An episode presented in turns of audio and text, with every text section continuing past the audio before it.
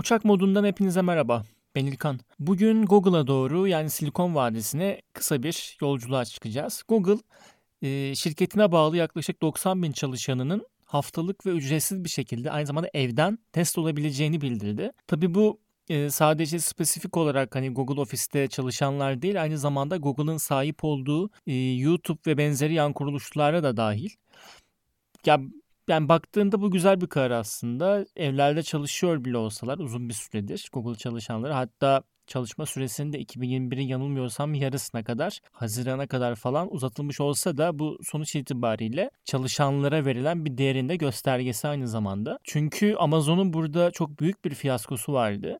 Özellikle depo çalışanlarını hiçbir şekilde koruyamadı. Çalışanlar dip dibe korum, e, çalışmaya devam etti ve dünya çapında yaklaşık 1 milyon 370 bin çalışanına Amazon'un Mart ve Eylül ayların arasında yaptırdığı testler sonucu yaklaşık 20 bin çalışanının hastalığa yakalandığını öğrenmişti. Bu oldukça büyük bir rakam bir şirket için. Burada Google'ın biraz daha özveri gösterdiğini ve önem atfettiğini görmüş oluyoruz. Google çalışanlarının da zaten bu süreci e, evlerde iyi bir şekilde geçirdiklerine dair oldukça fazla yazı, blog ve haber de var.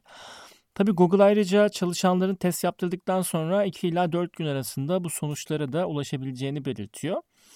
Tabii burada benim ilgimi çeken e, kısmı şu testlerin fiyatı. Test başı 50 dolar ödeyecek Google. Tabii bu rakam 90 bin çalışanla çarpıldığında haftada yaklaşık 4,5 milyon ediyor. 4,5 milyon dolar ediyor. Şimdi buradan bakınca bir test için herhangi bir şirketin bu kadar masraf yapması çok ütopik gelebilir. Ama Google'ın yıllık kar marjına baktığımızda bu rakam aslında oldukça ufak. Bunu rahatça söyleyebiliriz. Mesela 2019 geliri 160.7 milyar dolardı Google'ın. Yılın hadi her haftasında yapacaklarını varsaysak bile 52 haftada 234 milyon dolar ediyor. Yani oldukça ufak bir rakam. Bir güzel yanı da şu Google ayrıca bu testlerde stajyerlerin de dahil olduğunu hatta bunun 2021 yılında da e, uluslararası çalışanlara kadar yayılması hedefleniyor bir şekilde. Yani bu ne demek?